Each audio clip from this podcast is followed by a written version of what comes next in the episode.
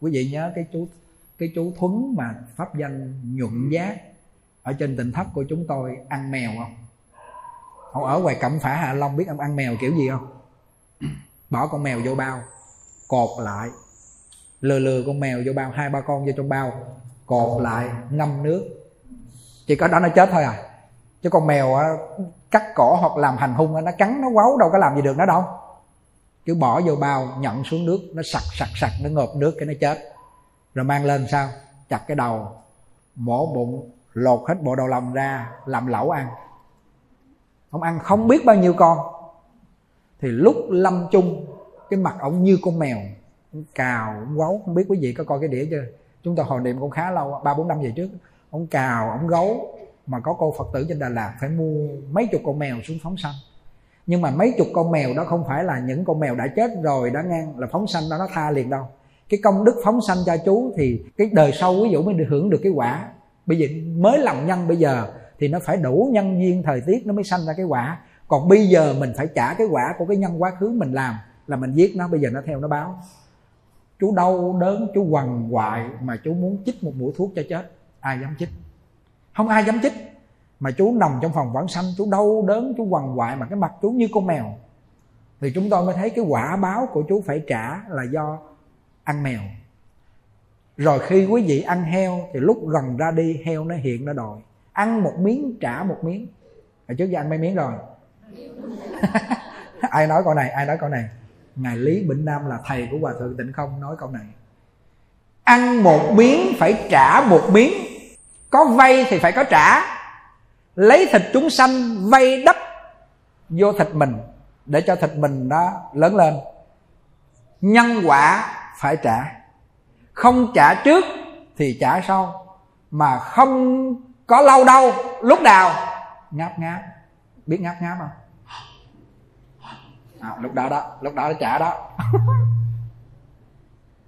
Cho nên thầy nói với quý vị rằng là khi mình ăn thịt chúng sanh thì mình phải trả. Vì sao?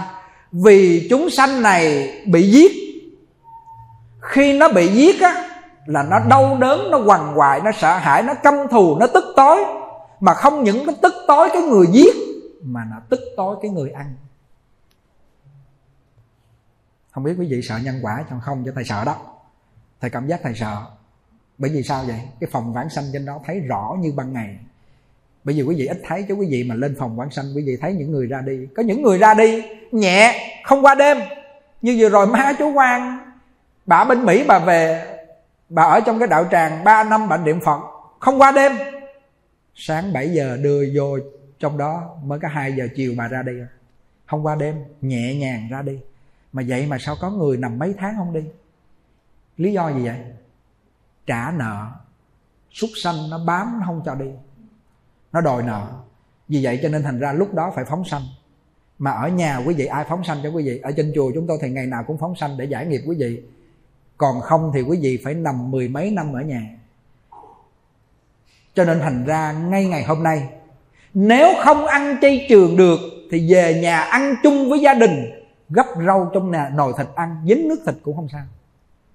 Vì sao dính nước thịt không sao? Vì mình không có thèm. Ha? Lâu lâu thèm ăn miếng cũng được.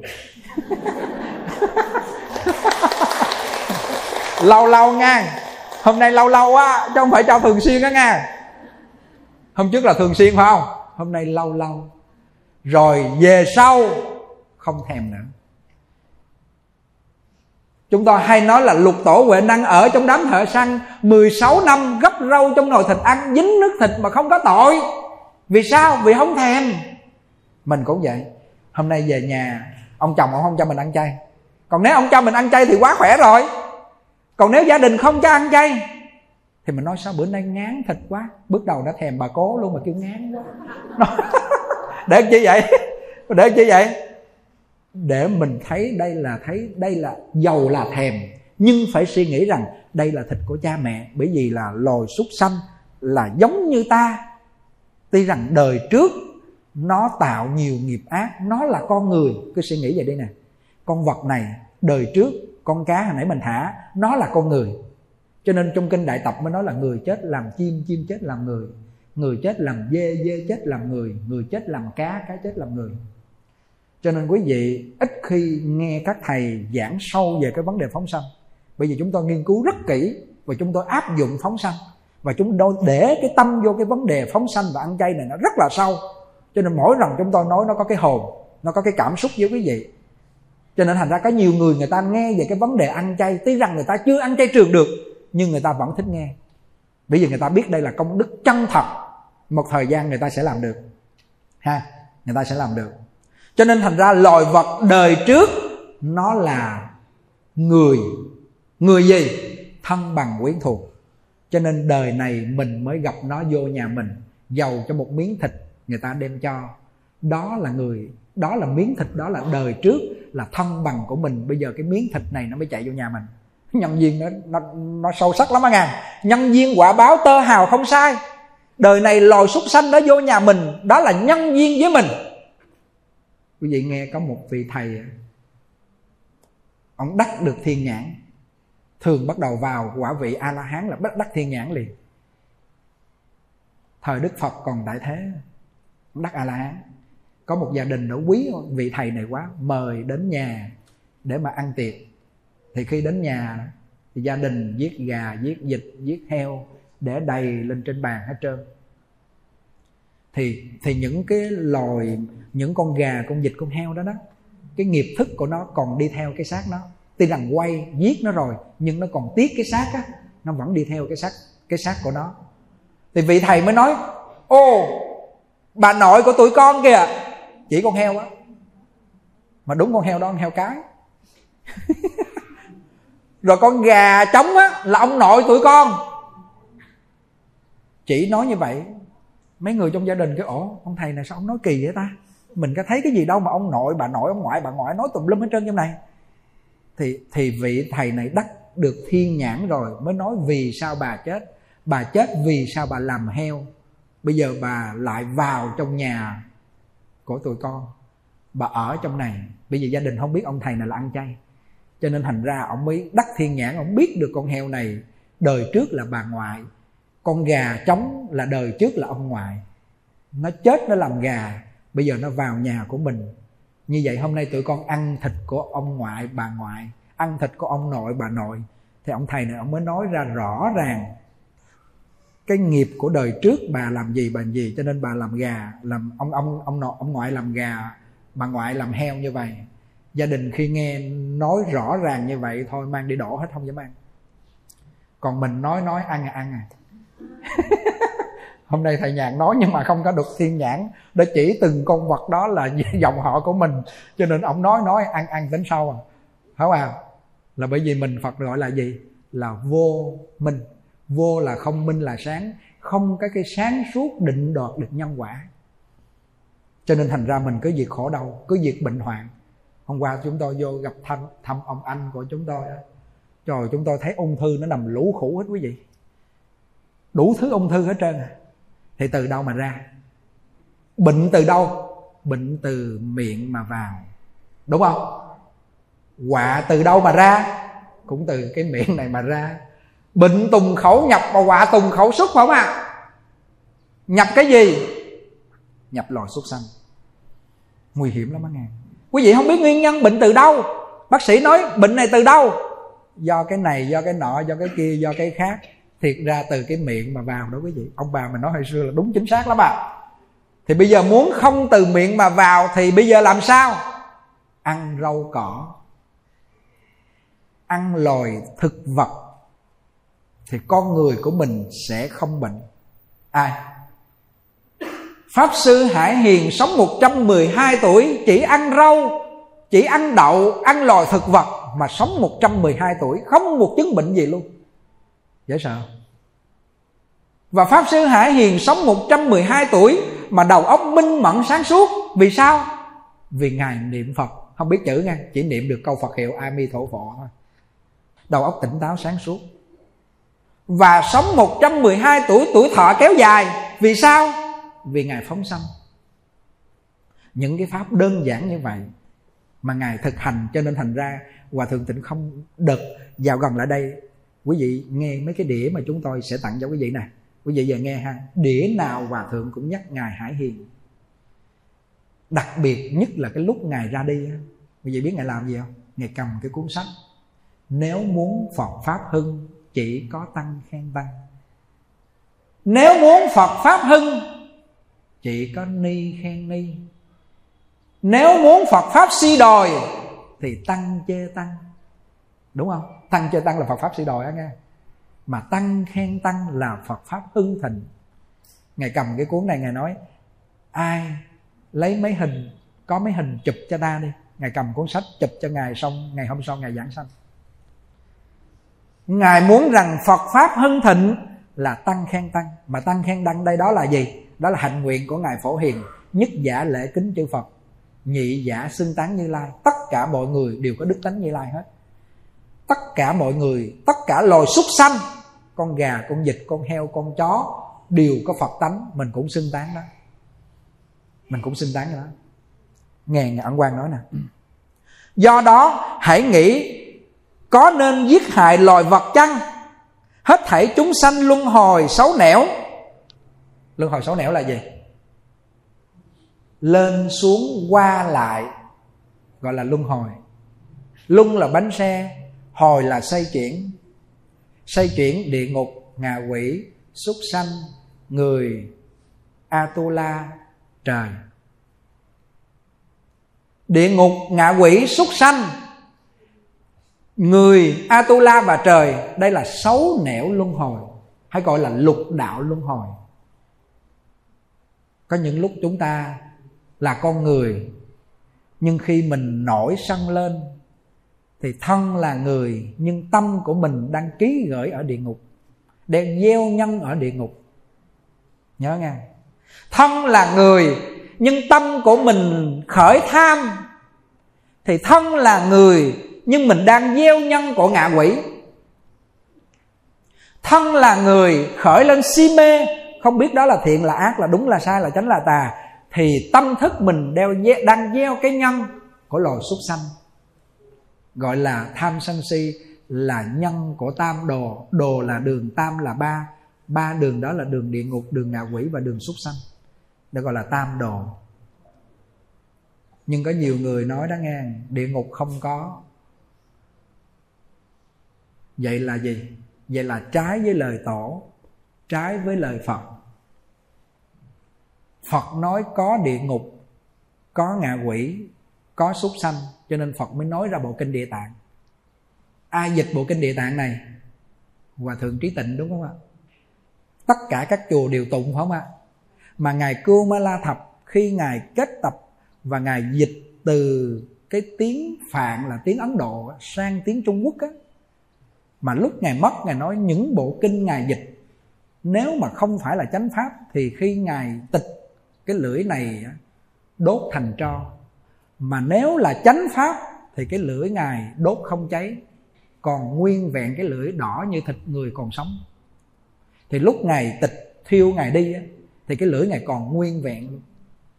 Thì tất cả bộ kinh như kinh Pháp Hoa, kinh Địa Tạng ngài dịch ra đều là đúng chánh pháp, chứ không phải là tà nha. Người nào nói là tà là sai là người đó là nói không đúng chánh pháp ạ. Mà trong kinh Địa Tạng Phật nói rất rõ về những cảnh giới địa ngục, đúng không ạ? Đó, cho nên quý vị mà không nghe đúng người thuyết pháp, gọi là thời buổi hôm nay Hòa thượng Tịnh không nói là tà sư thuyết pháp như các sông Hằng, ghê lắm. Vì vậy cho nên thành ra thầy bám theo những cái lời của Tọa Ấn Quang, thầy bám theo cái lời của những vị mà tiền bối đi trước, không nghe lòng vòng, không nghe lòng vòng. Lời tờ mờ nó làm mình lệch đường lệch lối nghe. Vì vậy cho nên thành ra Ấn Quang Đại Sư mới nói là lục đạo luân hồi. Nghe nè, nghe rõ nè. Chúng sanh luân hồi sáu nẻo. Luân hồi sáu nẻo là địa ngục, ngạ quỷ, súc sanh, người, Atula, trời chứ gì nữa. Mà luân hồi sáu nẻo này không phải ông Thượng Đế là bắt mình hết trơn, mà do nghiệp thức của mình dắt mình đi luân hồi. Mà nãy chúng tôi nói đó, sân là cái nhân của địa ngục, si mê là cái nhân của súc sanh, và tham lam là cái nhân của ngạ quỷ. Đó, thì chúng ta biết là luân hồi sáu nẻo là do nghiệp thức nó dắt chúng ta đi, chứ không phải ông Thượng Đế nào mà bắt buộc chúng ta đi vào cái cõi này. Họ là Thượng Đế kêu mình là họ thích họ thương mình, họ cho về thiên đàng. Họ không thích họ không thương mình, họ cho mình về địa ngục, ở dưới địa ngục hoài vậy đó. Không phải như vậy, mà do nghiệp lực của mình đã dắt đi luân hồi xấu nẻo. Tùy nghiệp thức thiện ác, hiểu chưa? Nếu thiện là về cõi trời gọi là thượng thiện, trung thiện là cõi người, mà hạ thiện là cõi Atula. Mà thượng ác là cõi địa ngục, trung ác là ngạ quỷ và hạ ác là súc sanh. Thì như vậy mình biết rằng là thiện ác thăng giáng, thăng là lên, giáng là xuống. Thăng là do thiện, cũng như cây nhang khói nhẹ nó bay lên, tàn nhang nặng nó rớt xuống. Tàn nhang đó là nghiệp ác, nặng nó rớt xuống, không là giáng. Còn thăng là lên. Siêu trầm, ta cùng bọn chúng trong nhiều kiếp lần lượt làm cha mẹ lẫn nhau. Lắng nghe nghe, loài súc sanh chúng ta trong nhiều đời nhiều kiếp là cha mẹ lẫn nhau. Vì cha mẹ lẫn nhau cho nên trong kinh mới nói là tứ sanh phụ mẫu. Dẫn chứng rõ ràng nha. Tứ là bốn, sanh là loài noãn sanh, thai sanh, thấp sanh và hóa sanh. Bốn loài này là cha mẹ của mình trong đời quá khứ. Noãn sanh là gà, đúng không ạ? Có nhiều người nói trứng gà không có trống, gà tây, trứng gà mà gà nông nghiệp không ạ? Gà công nghiệp là không có trống. Mà gà công nghiệp không có trống nhưng nó đẻ nó có đau không? Đông lắm hết chứ, mỗi lần đẻ kêu tụt tác. Cho nên họ đừng có ăn trên cái sự đau khổ đó. Có nhiều người hỏi thầy sao có nhiều chùa ăn trứng gà được mà sao thầy khuyên là không ăn. Thì thầy nói làm sao? Trứng gà nó cũng có cái tanh trong đó. Tanh không? Mình ăn tanh hôi như vậy trong lòng mình nó cũng gì? Hay nóng nảy bực tức là một nè. Thứ hai nữa, gà ta với gà công nghiệp đó, nó không có phân biệt trứng gà ta với trứng gà công nghiệp. Nhiều lúc trứng gà ta là có trống á, nó lộn chung với trứng gà công nghiệp. Cho nên thành ra trứng gà công nghiệp, trứng gà ta về chúng ta cũng không ăn. Với hai là sao đây? Mình đã ăn chay trường rồi, thôi mình cho nó chân chánh sạch sẽ luôn đi, khỏi đụng đến nữa. Hôm trước thầy về bên Ban Mê Thuộc, cái lúc trước á, bà chị bà kêu ăn chay nó mất sức, thôi lấy trứng gà ốp la cho thầy cuốn chấm bánh mì ăn. Thầy kêu trời ơi, thầy bên đây lên ký quá chừng này, muốn giảm ký không được, mất sức cái gì. Vì vậy cho nên thành ra noãn sanh là loại trứng, không ăn trứng luôn. Hẳn à, mà đã không ăn trứng gà rồi thì không ăn gà luôn. Gà nó cũng sanh từ loại trứng, noãn sanh phải không ạ? Thai sanh là loài heo, heo là loài sai sanh phải không ạ? Bò cũng thai sanh. Tất cả những cái loài chúng sanh là thai sanh. Nếu mà loài thai sanh, loài noãn sanh, loài thấp sanh, loài hóa sanh á, thì bốn loài này không được ăn, còn những loài khác quý vị cứ ăn. Mà loài nào ra loài nào mà nó ra thoát khỏi bốn loài này đâu? Có loài nào thoát khỏi bốn loài này không? Không có loài nào mà. Loài trùng là thấp sanh, không biết không? Loài trùng là thấp sanh, loài bướm là quá sanh. Không có con gì mà ra khỏi bốn cái loài này hết trơn á. Thì vậy mình ăn loài gì? Thôi ăn loài thực vật cho nó xong cho rồi. Nhớ ngàn, người ăn chay là người trí rạng, người ăn chay là người mạnh khỏe. Thầy nhớ cái câu này, câu ăn quan. Mạnh là không bệnh hoạn, khỏe là sức khỏe dẻo dai. Người ăn chay là người chậm già. Chậm già tức là gì? Sống lâu á nghe, trẻ hoài á nghe. Người ăn chay là người da đẹp. Nhớ nghe. Chúng tôi nhớ cái lúc trước gia đình của chúng tôi không biết ăn trúng cái loại gì mà ghẻ ruồi đầy nhà. Biết ghẻ ruồi không? Tối cứ từng không ngủ đâu có được. Gãi chừng nào nó chảy nước ra chừng đó. Biết ghẻ ruồi không? Mà càng chảy nước nó càng lây. Trời, nó ngứa bà cố luôn. Lên gặp ông hòa thượng nói làm sao? Rồi ăn trúng loại độc rồi. Hỏi loại độc là loại gì? Loại độc là những cái con thú nó bị bệnh á, mình ăn vô nó nhiễm cái bệnh vô người mình, nó sanh ra ghẻ. Thôi về ăn chay đi. Cả nhà ăn chay làm sao? Hết ghẻ. Không có cái thuốc gì mà tha nó hết trơn quý vị. Trời, quý vị biết không? Đến nỗi thầy lấy cái thuốc mà là phẩm màu xanh rồi tha đầy hết còn hai con mắt. Trời ơi, tức là không còn chỗ nào mà không còn ghẻ hết trơn. Trời, mặt mày ghẻ hết còn chừa hai con mắt với cái miệng để ăn thôi. Vậy mà nó vẫn ngứa. Vậy mà ăn chay nó hết ghẻ quý vị. Ăn chay nó hết ghẻ. Rồi hết ghẻ rồi, ăn thịt lại, ghẻ tiếp.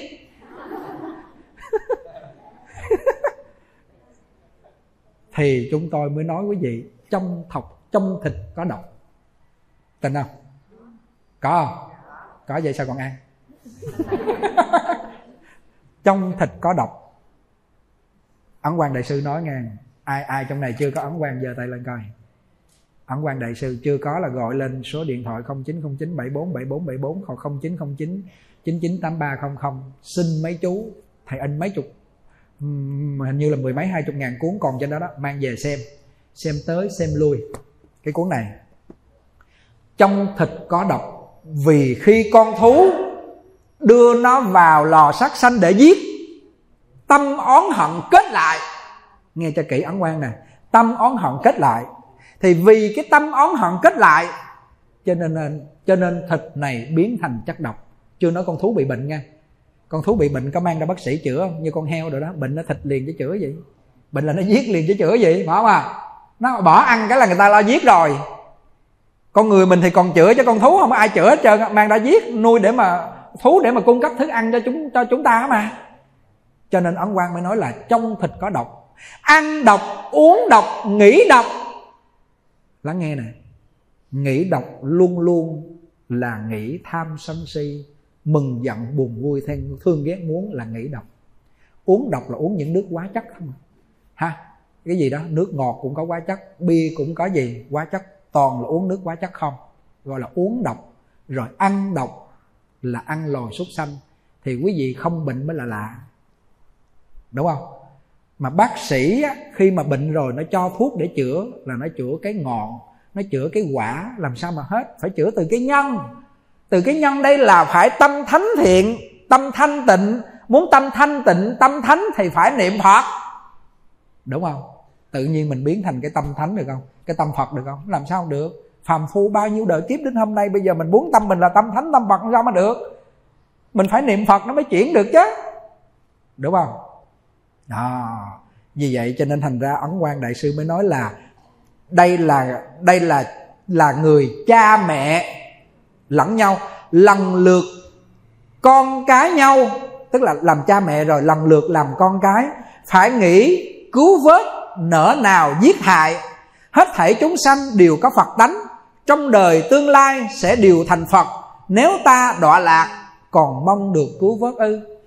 Hết thảy chúng sanh là cha mẹ, là con cái, là thân bằng quyến thuộc, thì chúng ta nỡ nên giết nó ha. Hôm nay chúng ta không giết nữa là trực tiếp, còn ăn là gián tiếp, đúng không? Lúc chút nữa nghe Ấn Quang Đại Sư mới nói nè, cái người ăn là gì? Là ký hợp đồng cho người đó giết. Vì sao ký hợp đồng? Nếu mình không ăn thì làm sao người ta giết, đúng không? Cho nên người ăn là người gián tiếp giết. Lý Bình Nam nói làm sao? Lắng nghe nghe, Lý Bình Nam nói làm sao? Có một con heo, nó mang 4 đứa con trong bụng. Nó nói với cái ông giết cái đó, ông ơi, ông từ từ giết tôi, chỉ còn đúng 1 tuần lễ nữa là tôi sanh 4 đứa con tôi ra rồi, ông muốn giết thì ông giết. Những loài súc sanh mà nó có được cái linh thức, mà nó có cái thước phước báo á, nó cho mình gặp giấc mơ. Ông nói rằng là thì ông cũng nằm mơ vậy, ông nghĩ là chắc không có gì, hôm sau cho ông thấy nữa. Ông nghĩ chắc mơ mộng không có gì, hôm sau cho thấy nữa 3 lần. Ông nói rồi, kiểu này là sự thật rồi. Ông mới nói lại với nó, người ta đặt cổ đám cưới, nhớ ở trong này có ai đám cưới không? Người ta đặt cổ đám cưới rồi, ta phải giết để làm đám cưới, ta không thể để qua 1 tuần được. Thôi bây giờ qua cái nhà bên cạnh hàng xóm á, nó đừng đám cưới nữa, để đợt sau đám cưới không được. Thì cuối cùng sao? Qua cái nhà bên cạnh nó nói, ông ơi, thôi bây giờ ông để từ từ đám cưới á, cho tôi sanh ra rồi muốn giết tôi giết, 4 đứa con tôi ra đi, tôi thương 4 đứa con tôi trong bụng lắm. Chứ không được, ngày giờ đám cưới đã đặt rồi, đã định sẵn rồi, thì sao? Đem giết nó. Thì nó biết là sáng nay giết nó rồi, không tha nó, thì nó nói làm sao? Ông giết tôi thì vợ ông, nó nói nghe, tôi sẽ theo báo vợ ông hư thai 4 đứa. Nó nói thẳng vậy đó nghe. Ngài Lý Bình Nam kể câu chuyện này, bởi vì cái người đó người ta kể cho Ngài Lý Bình Nam nghe, cái người mà giết heo đó, ông cũng đâu có tin, ông kêu mộng mị á mà. Vậy mà cuối cùng cứ mang thai là hư, mang thai 4 đứa hư. Nó cái đó là nó mới có báo oán đơn giản thôi, về sau nó đòi mạng, ghê lắm ngài. Cho nên thành ra cái nhân quả mà báo oán mà mình giết loài súc sanh, đây là một cái báo oán rất nặng. Cho nên chúng tôi khuyên quý vị không nên ăn thịt chúng sanh. Dẫu cho có ăn thì mình gì? Giảm lần cho đến trong mâm, không gấp để ăn. Quý vị không biết có lên trang web voilượngthọ.vn, có gặp cái anh chàng mà Đức Quang, nó đeo cái kiến mà nó ở bên San Jose, nó phát biểu không? Mới hôm qua ông gọi điện về cho chúng tôi, ông nói: thưa thầy, cái ngày hôm qua là cái ngày tất niên của thế giới điện ảnh ở bên San Jose. Nó dọn biết bao nhiêu thịt cá. Bữa nay tất niên của ngành điện ảnh, mời anh đến đây. Anh kia: thưa mấy anh, bữa nay em ăn chay trường rồi. Trời mắt ỏ, tại sao bữa nay mày ăn chay trường? Anh còn khoe với mọi người: ăn chay trường tôi khỏe, tôi đẹp vậy nè. Mọi người phải kêu ổng ra cho một cái mâm riêng cho ổng ăn. Hai vợ chồng ngồi ăn chung trong bàn mà dọn một mâm riêng. Anh chắp tay: A Di Đà Phật, A Di Đà Phật, A Di Đà Phật. Anh niệm Phật 10 lần. Anh không có quê, không có ngại gì hết trơn á. Thầy kêu: ổ, không có quê, không có ngại à? Nên kêu hãnh diện cho, niệm Phật cho mấy ổng nghe, có gì ngại, có làm gì sai đâu ngại. Ông niệm A Di Đà Phật cho người ta nghe. Kêu: ổ, ông này bữa nay ông tu cái pháp gì mà lạ dữ ta. Ông ăn chay trường mà trước khi ăn ông niệm Phật, nhưng mà nhìn nó bữa nay nhìn thấy mặt mày nó sáng sủa đẹp dữ ta. Tức là khi ảnh ăn chay, ảnh muốn cho mọi người ăn chay và không có quê, không có ngại luôn. Còn đôi khi mình ăn chay mình ngại á, mình ăn chay trường mình kêu thôi bạn bè không, bữa đó mình ăn vài miếng thịt cho nó khỏi biết mình ăn chay. Nói trời ơi, cái gì đâu mà ngại. Nhớ nghe, cái người ăn chay người ta mất đi cái mặc cảm nghe. Người ta niệm Phật người ta mất đi mặc cảm. Lắng nghe nè. Thêm nữa ta đã tạo nghiệp sát. Nghiệp sát đây là gián tiếp sát và trực tiếp sát nghe. Gián tiếp sát là chúng ta ăn, trực tiếp sát là chúng ta giết. Ắt phải đọa ác đạo, đền bồi nợ cũ. Đúng không? Ông Hoàng nói đúng không? Trực tiếp giết thì nó tới nó đòi mạng mình. Còn gián tiếp ăn nó cũng đến nó đòi sao? Con sư cô xuất gia lúc còn gia đình mà giết heo á, cho nên thành ra lúc mà cổ đi xuất gia rồi đó thì gia đình cũng giết heo. Rồi cổ không có giết, cổ chỉ sống chung với gia đình thôi. Rồi sau cổ đi tu thời gian cũng lên tỳ kheo rồi, mà như ở dưới cái vùng ở dưới chùa Thường Chiếu, cái vùng vậy đó đó, cổ cũng tu thiền. Mà sau đó cổ đau đớn quá, cổ chịu không nổi, cổ chuyển qua niệm Phật. Cũng đau đớn quá, ung thư chịu không nổi, cũng lên phòng vãng sanh. Thì mỗi lần khuya, thường cái giờ hộ niệm trên đó là chúng tôi giao cho đại chúng. Cái lúc trước là chúng tôi giao đại chúng niệm Phật đến 11, 12 giờ. Thì khoảng 12 giờ đến 1 giờ là cái ca của chúng tôi. Cái giờ thì chúng tôi thức. Thì chúng tôi thức đi xuống rồi hỏi: thầy ơi, con đau quá rồi. Cái giường mà giường sắt á, giường sắt đó thì sắt nó cũng mỏng thôi. Cô núm, cô đau, cô kéo mà nó quẹo cái giường luôn. Bởi vì cô đau quá, cô gằn cái giường vậy này cho nó đỡ đau quá, cô gồng lên vậy đó. Thôi thầy chích cho con mũi thuốc với thầy. Sư cô mà nói vậy đó. Thầy kêu không, thầy không có dám chích. Thầy chích vậy thầy sát sanh sao? Thì mẹ hỏi lại lúc trước gia đình cô làm gì? Kêu gia đình con giết heo. Thầy hỏi có ăn không? Kêu có chứ. Thầy kêu có ăn bây giờ phải chịu trả chứ sao mà đòi quỵt nợ. Quỵt nợ đó là chích thuốc cho chết rồi quỵt nợ đó. Nó kêu đau quá, tức là không chịu nổi nữa. Đại chúng niệm ào vậy mà cổ cái đau nó thấm toàn thân rồi. Cái đó là những ngày cậu mới lên đó, một tuần đầu cậu mới lên. Nhưng bước sang tuần thứ hai là bắt đầu nó giảm lần. 21 ngày cậu ra đi, 21 ngày cậu ra đi. Tức là cậu cố gắng, cậu chịu đựng mãi đến lúc cậu ra đi thì cái đau đó nó qua. Cho nên chúng tôi nói với quý vị, Ấn Quang Đại Sư mới nói rằng là cái gì quý vị? Ắt phải đọa ác đạo, đền bồi nợ cũ. Đền bồi nợ cũ là mình ăn nó một miếng là mình phải trả đó. Trả bằng cách là con heo nó đau như thế nào thì mình cũng phải đau như thế đó là trả. Hiểu không? Không có ai lấy dao thọt huyết mình, không có ai lấy cái dao đâm vô người mình, nhưng mà nó vẫn đau.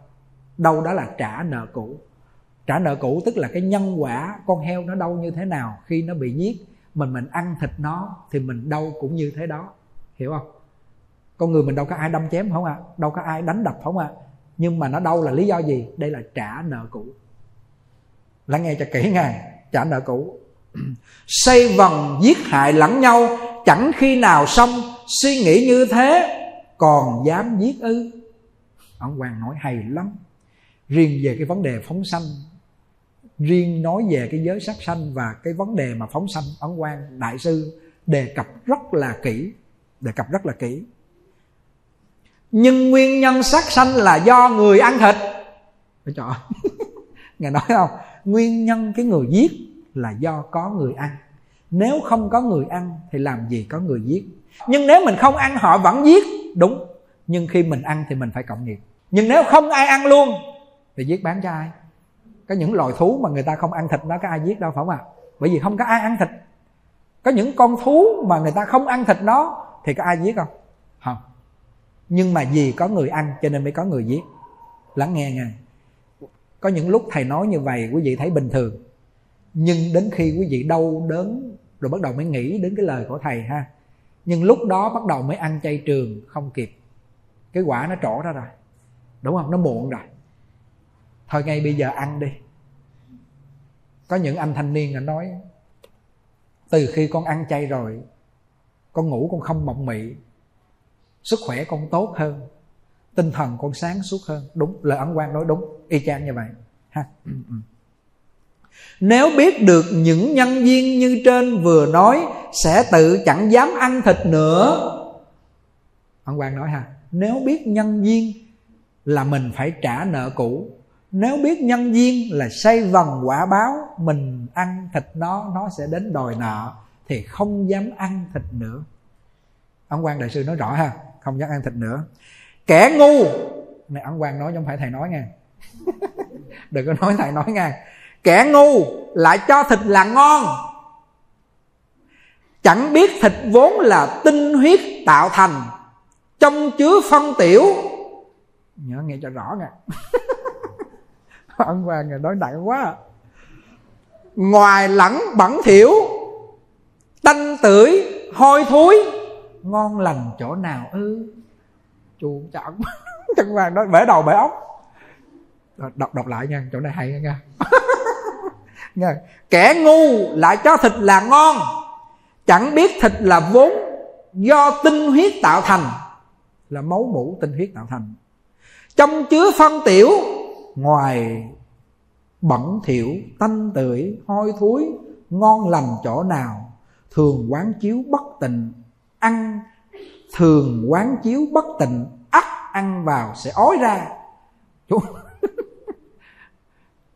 Tức là Ấn Quang đã chứng kiến được chuyện này, nghĩa là ngài quán được chuyện này rồi ngài mới nói câu này nghe. Ngài quán được cái chuyện là thịt tanh tưởi hôi thối, ăn vô sẽ ói ra. Tức là ngài quán được chuyện này rồi ngài nói nghe. Ngài nói đây là từ cái sở chứng của ngài. Nhiều lúc thầy nói những câu này mà không có sách Ấn Quang là kêu thầy làm sao mà gì vậy? Thầy quá lời và đem những lời này nhục mạ những người ăn mặn. Thầy không dám. Thầy phải lấy lời tỏ ra, cái gì người ta nói kêu tỏ nói chứ đạo không thôi là thầy bị dính chữ nữa. Đó.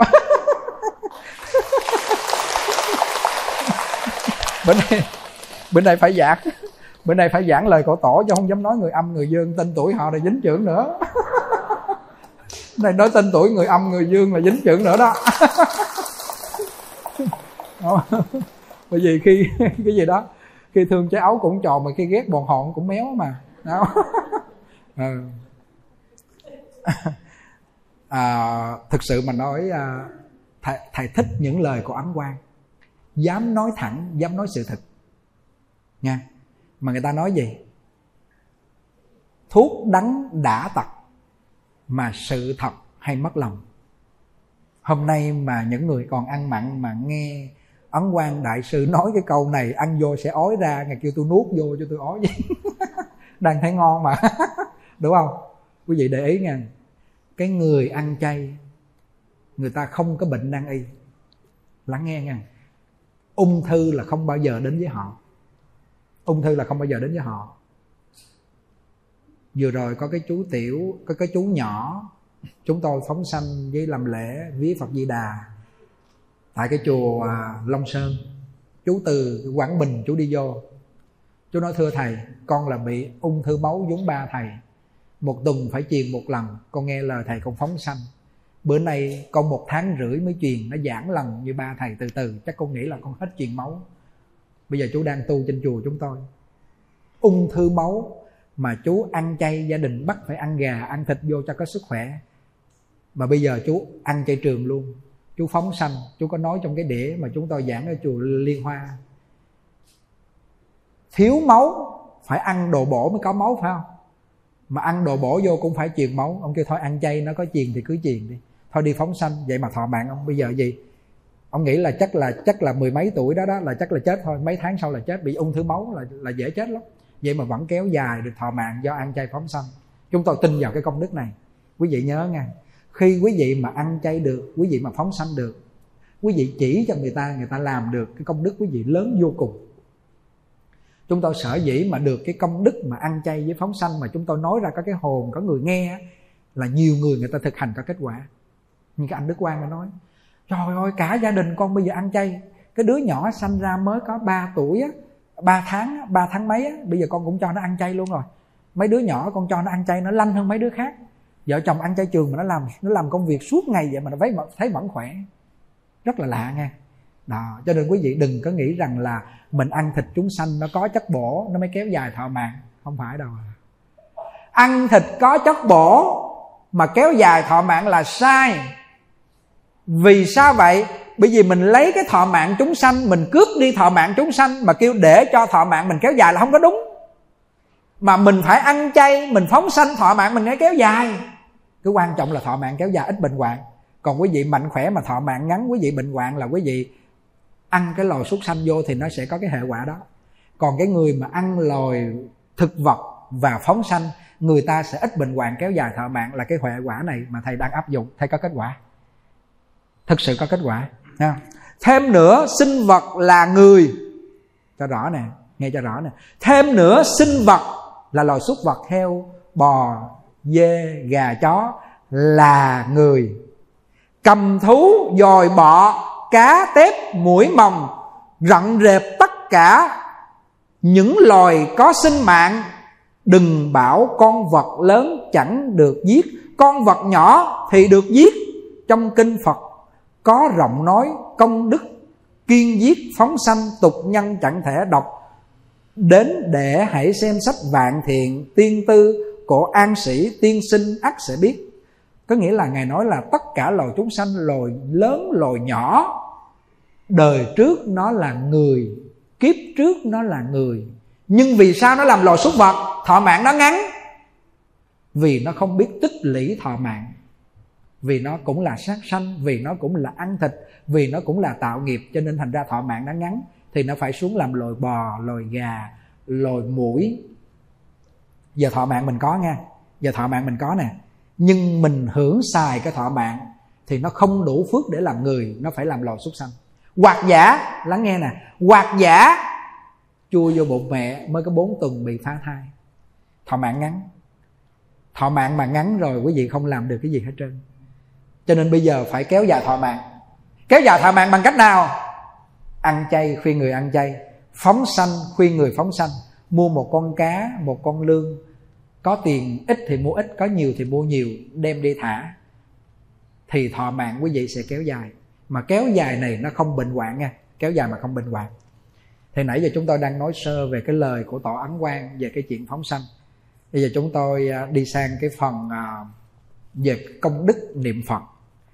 Công đức niệm Phật. Trộm nghĩ pháp môn tu trì có hai thứ khác nhau. Nếu cậy vào sức mình mà tu giới định huệ, hồng đoạn hoặc chứng chân, liễu sanh thoát tử thì gọi là pháp môn thông thường. Nếu đầy đủ lòng tin chân thành, nguyện thiết tha, trì danh hiệu Phật, mong nhờ Phật lực vãng sanh Tây Phương thì gọi là pháp môn đặc biệt. Hôm nay ai muốn tu pháp môn đặc biệt không? Có không? Hôm nay lấy lời của Tổ ra giảng. Nhiều người nói làm sao? Tu pháp môn tịnh độ là pháp môn tầm thường, là pháp môn bình thường, dành cho những người già, người dốt, người ngu, người quê á, tu pháp môn này. Bà cô ơi, cô tu pháp môn gì? Tôi niệm Phật ăn chay. Ôi cha, tu cái pháp môn này nó dành cho mấy cái người mà căn cơ hạ liệt, mấy đàn bà trời chết, mấy người mà gọi là si cà que phế thải cuộc đời mới tu pháp môn này. Không hiểu, không hiểu. Vậy mà Ấn Quang Đại Sư nói pháp môn này pháp môn đặc biệt. Vì sao là pháp môn này đặc biệt? Vì pháp môn này chỉ trong một đời liễu sanh thoát tử, ra khỏi dục giới, sắc giới, vô sắc giới, về thẳng Tây Phương Cực Lạc, gặp Phật A Di Đà. Thì đây là pháp môn đặc biệt.